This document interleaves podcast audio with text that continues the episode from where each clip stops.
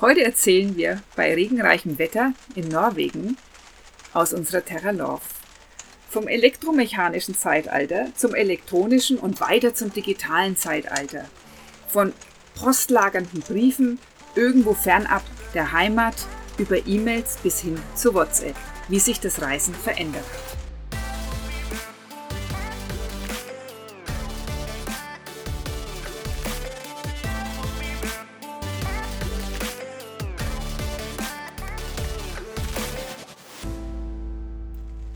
Aktuell sitzen wir gemeinsam in der Terra Love. Gemeinsam sage ich deshalb, weil wir euch jetzt einfach hier mitnehmen zu unserem heutigen Podcast. Es regnet, wir stehen an einem See. Es sind tiefen Nebelschwaden. Da muss ich ja gleich mal an meinen Autoren übergeben, der das immer sehr schön erklären kann, wo wir da landschaftlich gerade sind. Der Dennis hat die letzten, ja, ich glaube, eine ganze Woche hast du jetzt geschrieben, oder? Naja, ich habe jetzt viel geschrieben über die äh, über die Erlebnisse hier in Norwegen. Und wie gesagt, wir sind jetzt halt hier im Dauerregen. Es regnet seit circa zwei Wochen bei uns. Und in Deutschland ist ja wunderbares Wetter, haben wir gehört. Hier ist, geht die Welt unter in, in Wasser.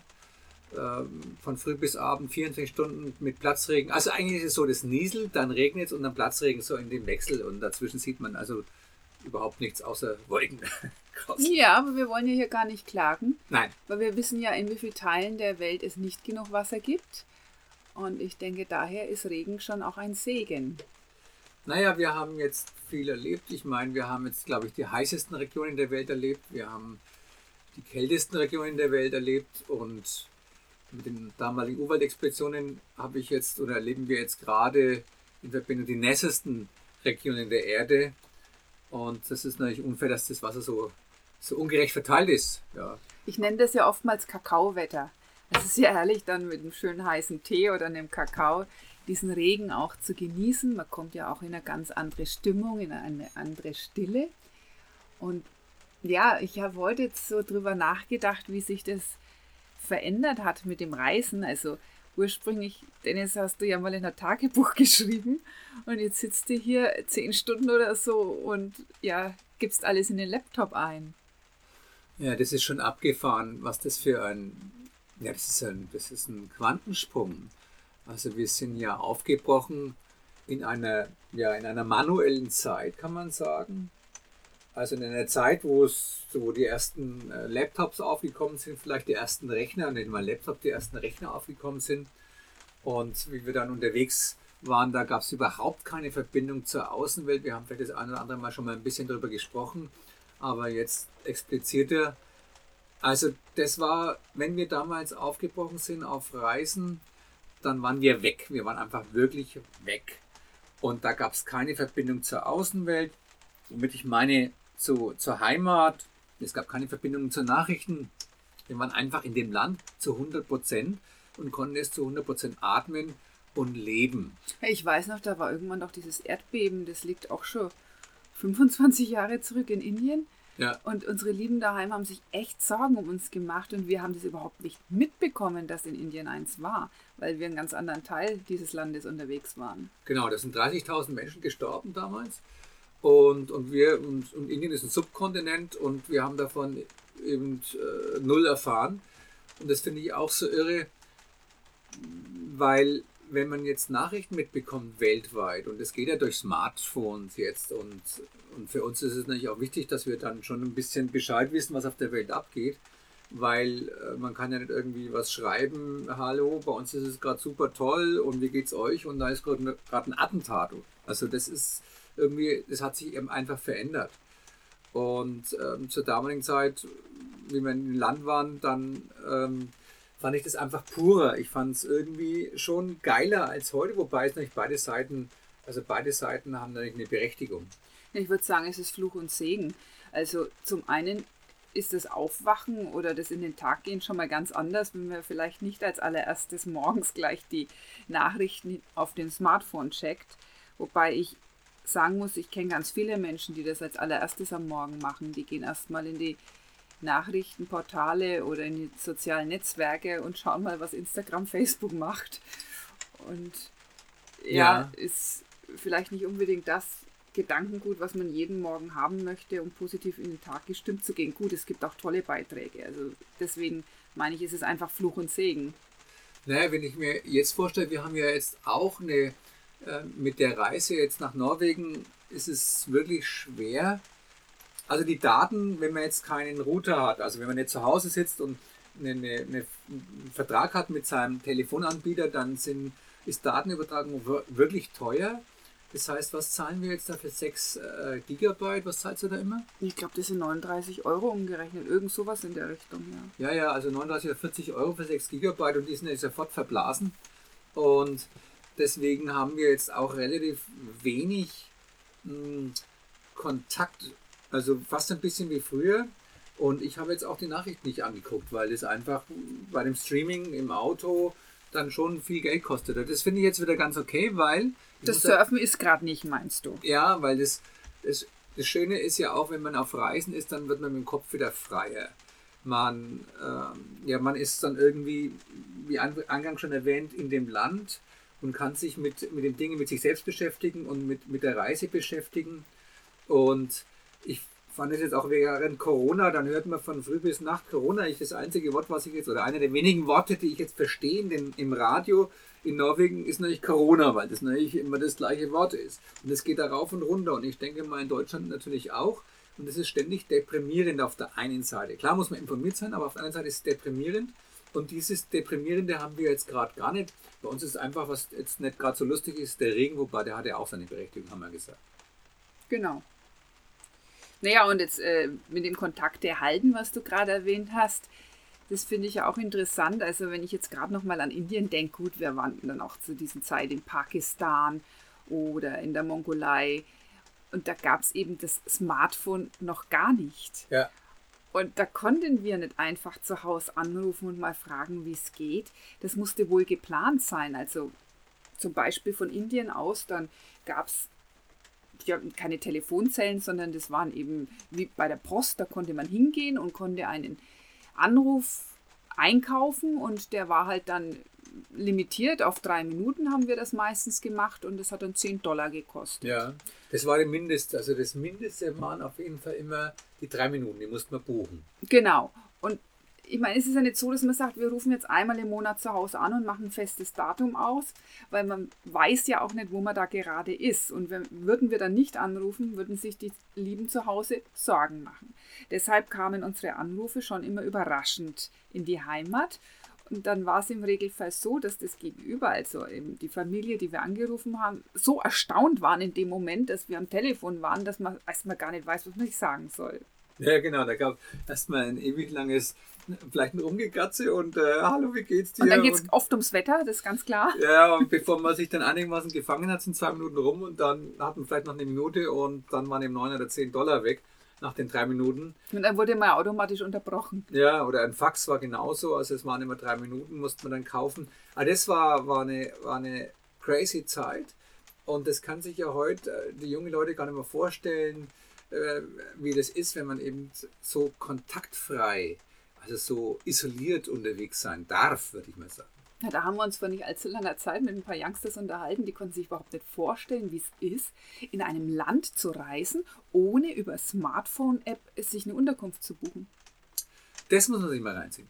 Also früher, früher, es war das immer ist so, halt gar nicht so lang her. Nein, es war immer so, dass wir, wir sind halt einfach gereist und dann sind wir irgendwo zu einer, zu einer, ja, zu einer Unterkunft gekommen und da haben wir dann gefragt und dann haben wir meistens, also zu, ich würde sagen, zu 100% eingecheckt, das war ja nie ausgebucht. Das haben wir eingecheckt und das hat auch nicht viel Geld gekostet, 5 Dollar oder 10 Dollar, die Übernachtungen damals in Asien und ja. Naja, oftmals gab es ja auch noch äh, in, den, in den alternativen Reiseführern, haben die dann schon teilweise äh, coole Hütten angegeben oder, stimmt, ja. oder Hotels oder Hotels ist ja, so kann man es ja nicht nennen, aber ja, Hotels waren wir ja nie. War halt vielleicht als sowas drin gestanden, war auch die Möglichkeit, die zu besuchen, aber es gab dann schon auch äh, Telefonnummern in dem Reiseführer und wenn wir ganz genau wussten, wir gehen jetzt in eine größere Stadt, haben wir da durchaus auch mal angerufen und eben vorausgebucht. Haben wir das? Weiß ich gar nicht. Ja, ganz selten war das mal so. Also da gab es ein so ein Hotel in Madras. Wir hatten, wir hatten nicht einmal ein Telefon. Ne, da haben wir halt dann irgendwie an der, an der Post eins gehabt oder so. Aber wie gesagt, das waren ganz, ganz seltene Fälle. Aber normalerweise ist man da einfach hin wie Dennis es sagt. Und dann sind wir rein und fertig. Ja, und heute? Heute haben wir eben festgestellt auf unserer letzten Fahrradreise, dass wir in Hochsaison durchaus gezwungen sind vorauszubuchen, weil sonst bekommen wir überhaupt keine Unterkunft. Ja, das hat sich verändert. Das ist aber erst seit ein paar Jahren so, dass man wirklich also, dass man halt über diese TripAdvisor oder was es alles so gibt, dass man dann nachgucken muss, welche, welche Hotels oder Unterkünfte es da gibt und Traveler-Unterkünfte und dann muss man dann einfach das vorher buchen und halt auch schauen, dass man es nicht, wenn man es bucht, nicht bezahlen muss, falls man dann doch woanders hingeht. Also wir suchen uns dann immer Hotels aus, wo man das danach wieder stornieren kann. Also, weil wir, wir haben ja schon erlebt, dass wir dann gesagt haben, okay, wir haben es gebucht und dann mussten wir, haben wir es nicht, sind wir nicht hingekommen und mussten, dann haben die uns trotzdem die Kohle abgezogen. Ja, weil wir eben da auch äh, speziell mit dem Fahrrad unterwegs waren und dann weiß man ja auch nicht, wie man vorankommt. Wir zelten ja sehr gerne, aber es ist dann in manchen Bereichen nicht möglich, weil eben da Planwirtschaft ist oder überhaupt kein Platz zum Zelten. Oder ja. auch teilweise verboten in Vietnam aus bekannten Gründen. Ne? Naja, weil die halt dort, weil dort alles vermint ist und ähm, also immer noch vermint ist von, vom Krieg, vom Vietnamkrieg. Und deswegen ist es in Vietnam jetzt das Zelten tödlich. Also wenn man da von der Straße weggeht, dann kann es durchaus sein, oder vom Weg weggeht, dass man auf eine Mine drauf tritt und ähm, dann ist das Leben beendet. Also deswegen haben wir da wenig gezeltet in, in Vietnam und Kambodscha, sondern haben halt fast hm, immer in Unterkünften geschlafen. Haben diese Apps kennengelernt, ja. Genau, da haben wir die kennengelernt, ja. Ja, und vor Smartphone konnte man jetzt zum Beispiel auch in Internetcafés gehen. Ja, das, das war der Hammer. Ich das find, stimmt. Das hat auch total nachgelassen, oder? Gibt es noch Internetcafés? Also interessanterweise war das ja war das ja so, dass es dann vorher gab es ja das Internet gar nicht und dann hat man die E-Mails gehabt und ich weiß noch, wir haben eine, wir waren einer der ersten, wirklich einer der ersten Abenteurer, wenn man so sagen kann, die eine eigene Website hatten. Das war ja schon abgefahren, eine eigene Website, wo man dann, und da konnte man sogar noch was reinschreiben in Verbindung mit einem großen Aufwand. Also irre. Und dann gab es natürlich die E-Mails, auch die Möglichkeit, sich also so zu unterhalten oder so Nachrichten zu verschicken. Und wie sollte man, wir haben ja nie einen Laptop gehabt. Ich kann mich erinnern, wenn ich mal abschweife, ich weiß noch, im Hunzertal in Pakistan, wenn wir da waren, das war vielleicht 1993, da hat einer mal einen Journalisten einen Laptop gehabt und hat da was eingetippt, während ich noch alles mit der Hand geschrieben habe. Ich habe ja für Bücher, glaube ich, 10 oder 15 Bücher mit der Hand geschrieben. Einfach mit, mit, mit Kugelschreiber oder mit dem Füller, dann haben wir uns Tinte besorgt und, und, und haben dann habe ich dann jeden Tag 10 Stunden danach geschrieben und der hat einen Laptop dabei. Und deine Fehler hast du mit Tippex ausgebessert. Mit Tippex alles ausgebessert. Die Bücher gibt es ja heute noch, das sind echte Raritäten. Und naja, also der Typ, den habe ich dann angeschaut, also wer käme der vom, vom Mars, ja, also vom, war das ein, ein Alien, der hat einen Laptop dabei und was das damals gekostet hat und konnte da tippen und seine Geschichten einschreiben, äh, reintippen. Also so abgefahren. Und dann eben diese, diese, was Tanja sagt, diese E-Mails und natürlich hatten wir keinen Laptop, also haben wir immer diese Internetcafés aufgesucht, die es weltweit gab. Und da haben wir dann immer unsere Website gecheckt und dann haben wir auch mal E-Mails geschrieben zu unseren Partnern, zu, zu, zu, zur Familie. Also das war, war, war dann ganz, wir fanden das sehr, sehr komfortabel. Heute ja. ist sowas ja irre. Naja, so komfortabel. Es war ja meistens so, dass du dann in, in der Unterkunft warst oder im Camp und hast geschrieben. Ja. Und ich bin dann mal los und habe ein Internetcafé gesucht. Die da hattest, immer, da hattest du dann schon einen Laptop. Ja, ja, da und dann habe ich die Daten mit dem Stick mitgenommen. Stimmt. Und da war auch die Gefahr, dass ich bloß keine Viren mitbringe. Dass du keine Viren einfängst, ja. In diesen Internet. Äh, Cafés. Das genau. klingt immer so romantisch, Internetcafés. Also guten Kaffee habe ich da meistens nicht bekommen. Ich habe dann speziell in Russland da ganz tolle ja, Möglichkeit entwickelt, die zu finden, weil man muss die ja auch immer erst finden. Aber ich bin meistens jungen Leuten hinterher, die in dunklen Kellern verschwunden sind. Echt? ja, das weißt du doch. Ja, und dann waren dann immer so 30, 40 Computer gestanden, es war fürchterlich laut und die haben alle ihre Spiele da unten gespielt. Ja, die haben Spiele gespielt. Das, ich denke mal, das Spiele spielen, das gibt sicherlich noch in den in den Ländern, das haben wir, wieder, haben wir noch gesehen, dass die so, so wie Spielhöhlen, dass die halt ähm, das, dieses Gaming machen, weil sie ja keinen eigenen Computer haben und dann, das gibt es noch nicht nach wie vor, das ist keine Frage. Aber Gott sei Dank, muss ich sagen, sind wir von den Internetcafés befreit. Das können wir jetzt alles selber machen. Ja, aber jetzt schon länger. Also wir leben jetzt auch nicht mehr in der Steinzeit. Nee, nee, wir müssen ja immer mit der Zeit gehen und noch ganz vorne, und vorne rangehen. Ich kann mich erinnern, wie wir die, wie wir die, äh, die Wüste Australiens durchquert haben. Da haben wir ja auch schon geschrieben über unsere Reisen, wie jetzt auch. Aber damals Also, oder ja, wenn ich in der Wildnis bin, wie willst du denn da schreiben? Da gibt es ja kein Internet. Und da haben wir damals, haben die Leute für uns, also ähm, eine Agentur für uns, ein Programm entwickelt, dass wir mit, mit Satellitentelefon, das haben wir auch dabei gehabt, das hat sehr viel Geld gekostet, glaube ich um die 8000 Dollar oder 10.000 Dollar. Und da konnte ich dann immer Texte übertragen, also mit diesem speziellen Programm, in die Webseite hinein. Da war jede DIN A4-Seite, ich glaube, immer so ein Dollar gekostet. Also irre aufwendig, irre teuer.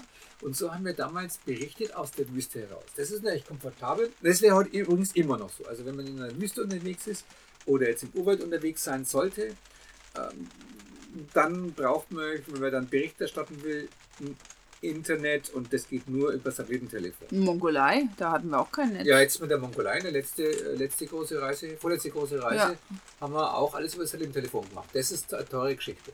Da bin ich, finde ich jetzt schon cool, dass wir in unser Terra Love, also in unserem Expeditionsfahrzeug sitzen. Da ist ein Router drin, da haben wir einen Chip drin und das, wie gesagt, das ist auch teuer, aber da können wir auf jeden Fall ganz komfortabel, wie jetzt auch bei dem Regen, schreiben wenn ich mir, also was ich äh, gerade erzählt habe, ist mh, diese, diese Sache mit, mit dem Telefonieren und Internet und was uns immer furchtbar gewurmt hat. Früher bei der Telekom zum Beispiel, wir hatten ja, wir haben ja, man hat ja seine Telefonnummer und dann sind wir weggereist, ein, zwei, drei Jahre und dann mussten wir die Telefonnummer, konnte man dann stilllegen. Also man, wie wir dann wieder zurückgekommen sind, dann konnte man weiter unsere Telefonnummer benutzen. Aber das ging ja nur für einen bestimmten Zeitraum. Irgendwann haben die uns ja wirklich auch immer die Rechnung zahlen lassen für Telefon, was wir nicht benutzt haben. Naja, und das war, war ja sehr ärgerlich. Die, kon die konnten das damals komplett stilllegen. Ja, und keiner will ja seine Nummer hergeben. Und dann hat sich das geändert und dann haben die gesagt, nee, du kannst das bloß noch so und so und so viele Monate stilllegen. Und dann mussten wir unsere Telefonnummer mit, mit einer normalen Gebühr halten. Das heißt also, wir haben dann letztendlich bei zwei Jahren irgendwie um die 800 oder 1000 Euro ausgegeben, um die Telefonnummer zu halten. Was für ein Schwachsinn ist das denn? Ja. Also da wir, okay, dann ändern wir halt unsere Telefonnummer, was natürlich nicht gut ist, wenn man jetzt auch geschäftlich äh, Kontakte hat, dann alle zwei Jahre seine Telefonnummern zu ändern. Mongolisch, also Kambodschanisch, ja, ne, Chinesisch. Na klar, und die Heimnummer war ja dann auch nicht. Ja klar, wir haben die dann dauernd geändert. Aber die Zuhause-Nummer haben wir, die haben wir gehalten. Ja. Und dann haben wir von Zipgate gehört, das müssen wir jetzt einfach mal sagen, das ist ein toller Telefonanbieter, das ist ganz, ganz cool. Ja, auch ein Tipp für Reisende auf jeden Fall. Also auch nicht, nicht nur für Reisende, ansonsten finde ich das auch eine tolle Sache. Ja, und zwar... Ähm, mit, dieser, mit diesem Telefonanbieter ist es so, dass man dann, wenn man im Ausland ist, dann ruft wenn man einen Festnetzanschluss, also wenn da jemand an, zu Hause anruft, dann kriegen wir die Nummer jetzt hier nach, in die, in, nach Norwegen. Das kostet uns gar nichts und dem kostet es auch nichts. Und wenn wir dann von hier aus ähm, nach Hause anrufen, dann kostet es halt irgendwie keine Ahnung was. Also das ist ein geringer Betrag. Aber wenn du das dann über WLAN machst, also wenn man Wi-Fi hat, dann kann man eigentlich kostenfrei weltweit anrufen. Letztendlich können wir unsere Telefonnummer mit Zipgate immer behalten und müssen wir das nicht mehr ändern und haben den Kontakt auch noch mit, äh, mit zu Hause, dass das also weiterläuft mit der, mit der Nummer. Das finde ich ganz cool. Das ist echt ein cooler Tipp. Ähm, da sind wir jetzt echt happy mit der Lösung. Da sind wir super happy mit der Lösung. Ah, das ist, das ist eine feine Sache. Naja, und was wolltest du noch sagen? Ach, ich wollte noch unbedingt erzählen, dass ein bisschen die Romantik mit Briefe schreiben auf Reisen hat aufgehört. Also das war schon das immer stimmt. eine tolle Sache, wenn wir unterwegs waren und wollen natürlich den Kontakt zur Familie und zu den Freunden halten. Ja. Und dann haben wir eben Briefe geschrieben. Und damit wir auch Briefe zurückbekommen können, haben wir die Postrestante schicken lassen. Ich glaube, manch einer kennt diese Postrestante-Lösung gar nicht. Ja. Da kann man, oder ich weiß gar nicht, ob das heute noch möglich ist, also postlagernd. Das ist eben Postrestante heißt es. Post schicken in alle Welt, oder so haben wir das zumindest gemacht und haben dann meistens in den größeren Städten, die wir angepeilt hatten, das Hauptpostamt gewählt und Care-Off und unsere Namen dazu geschrieben. Und die haben das aufgehoben für uns? Ja, aber die heben das dann, glaube ich, vier Wochen auf Maximum. Weiß ich nicht mehr. Und dann haben wir eben unserer Familie und den Freunden gesagt, wann sie spätestens den Brief von Deutschland abschicken sollten, damit er rechtzeitig ankommt. Und dann sind wir eben an einem Tag, wo wir dann eben angekommen sind in der Stadt, zum Hauptpostamt gefahren, haben unsere Ausweise gezeigt und haben Riesenpack Briefe gekriegt. Und es war immer wie ein Fest.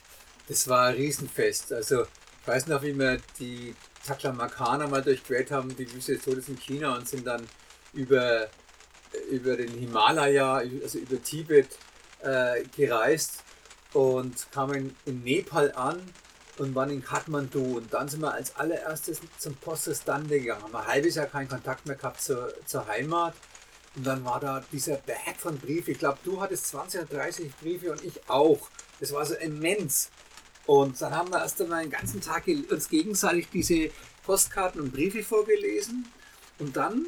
Ja, das ist dann irgendwie, wenn man so ein ganz hervorragendes Essen ganz langsam isst und das ist wie Schokolade im Mund zergehen lassen. Ah, das so, war total schön, ja. Es ist eine, ja, es ist wie etwas richtig schön zu zelebrieren. Ja, das war super. Und wir sehr genossen diese Zeit. Und da, was mir da nicht so gut gefallen hat, ich habe dann halt meine 20, 30 Briefe auch beantworten müssen. Und da waren wir oftmals eine ganze Woche gesessen. Ja, aber auch wollen ist ja auch schön, wenn man dann. Ja, ja, klar. Aber ich meine, ich saß halt eine ganze Woche und habe dann, hab dann geschrieben und beantwortet. Und auch die Korrespondenz mit unseren Sponsoren war genauso. Die ging über Postkarten und Briefe. Und naja, heute macht man es halt über E-Mails und äh, am besten noch über Smartphone. Geht halt ständig hin und her über WhatsApp. Also, was ich auch sagen muss, diese ganzen Apps, ja, die jetzt für jedes, selbst für unseren Wasserfilter gibt es eine App. Es gibt für alles eine App. Für unsere Drohne gibt es eine App, für die Kamera, für die GoPro, überall gibt es Apps. Und da muss man sich überall einlesen und dann kann man das Ding bloß noch in Verbindung mit dem Smartphone bedienen, also in Verbindung mit der App bedienen teilweise. Selbst der Fernauslöser meiner Kamera ähm, geht über eine App. Und und wenn ich das einmal für zwei, drei Monate mal bedient habe, dann weiß ich gar nicht mehr, ja, wie geht es jetzt? Da muss ich mir erst wieder einarbeiten. Dann ist aber die Situation schon längst wieder weg. Also, irre. Also, angefangen haben wir mit dem, mit der, ich würde mal sagen, mit einem manuellen Zeitalter, einem Industriezeitalter. Also in einem mechanischen Zeitalter. Das ging dann über in das elektromechanische. Okay, elektromechanische, das war schon zu meiner Geburt so. Und dann aus dem elektromechanischen Zeitalter wurde es das elektronische Zeitalter. Und das war dann Computer. Und aus dem elektronischen ging es ins digitale Zeitalter. Und kannst dich noch erinnern, was es bedeutet hat, wie wir in dem einen Zeitalter, und das muss man, das meine ich, das ist ohne jegliche Übertreibung, das sind wirkliche Zeitepochen, sind wir in einer Zeitepoche aufgebrochen, und zwar in der elektronischen Zeitepoche nach Australien und haben da viereinviertel Jahre gelebt und waren die meiste Zeit in der Wüste. Und dann kamen wir aus der Wüste raus sind nach Deutschland zurück, was eh unglaublich bitter war, das ganze Umstellen. Und dann war ich zu Hause und dann sagt zu mir jemand, also ein Magazin, ja, eine super Story, dann schicken Sie mir doch bitte mal ein JPEG. Dann sage ich, ja, mache ich. Dann lege ich den Hörer auf. Nee, was ist denn ein JPEG? Rufe ich meinen Freund Uli an, den Grafiker, ähm, und sage, Uli, was ist denn ein JPEG? Der Uli hat mir dann erklärt, was ein JPEG ist. Äh, mit dort so Pixel und ich habe es nicht begriffen, ich habe es einfach in die Birne reinbekommen. Ich konnte es nicht verstehen, wie man jetzt ein Bild einfach, also es war ja früher waren das ja Dias, die wir mitgenommen haben, hunderte von Filmen immer. Und dann plötzlich konnte man das, das, das Bild in der Luft irgendwo hinschicken. Also, also das war für mich unbegreiflich. Das, da kam ich mir vor wie ein Steinzeitmensch. Und das war so anstrengend für mich, dieser Umstieg. Und zwar vergleichbar, als würde ein, ein Schnellzug am, am Bahnhof vorbeifahren mit 200, 300 Sachen. Jeder steigt ein von den Deutschen und ich stehe da und weiß nicht, wie ich reinkomme. Aber die haben alle die Geschwindigkeit des Denkens drauf, die Geschwindigkeit der Bewegung. Und wäre ich eingestiegen, hätte es mich zerrissen. Weil ich hätte es gar nicht mit, der, mit meiner geistig, ich meine, ich war auf Wüste eingestellt. Und das war, das war irre. Ich habe dann nach sechs Wochen, das war so ein Stress, dass ich einen Gehörsturz bekommen habe. Ich habe ähm, und deswegen haben wir auch gesagt, okay, länger als zwei Jahre Reisen am Stück ist einfach zu krass, weil wenn man dann wieder in ein anderes Zeitalter reinkommt, wie jetzt zum Beispiel, jetzt sind wir im digitalen Zeitalter. Ja, wobei ich denke, das kriegen wir jetzt anders hin als damals. Ne? Wir sind ja jetzt doch sehr stark angebunden. Ja, anders angebunden durch, als damals, ja. Durch im Internet, E-Mail, Facebook, Instagram. Und wir sind nicht in einer Wüste unterwegs, das ist ja, das Nächste. Das ne? hat sich sehr stark verändert. Aber weißt du, was ich glaube? Ich trinke mal jetzt noch einen entspannten Kakao, wenn bei du magst Wetter. auch, bei dem Regen. Und Vielleicht ich glaube, ja. wir sollten ein paar Postkarten schreiben. Auf jeden Fall senden wir herzliche und romantische Grüße du aus trink, Norwegen. Du trinkst einen romantischen Kakao und ich trinke, wir machen jetzt ein, so ein schreckliches äh, norwegisches Bier auf, dänisches Bier auf, ja, auf jeden Fall. In diesem okay, Sinne, also liebe Grüße. Dann. Ja, ciao.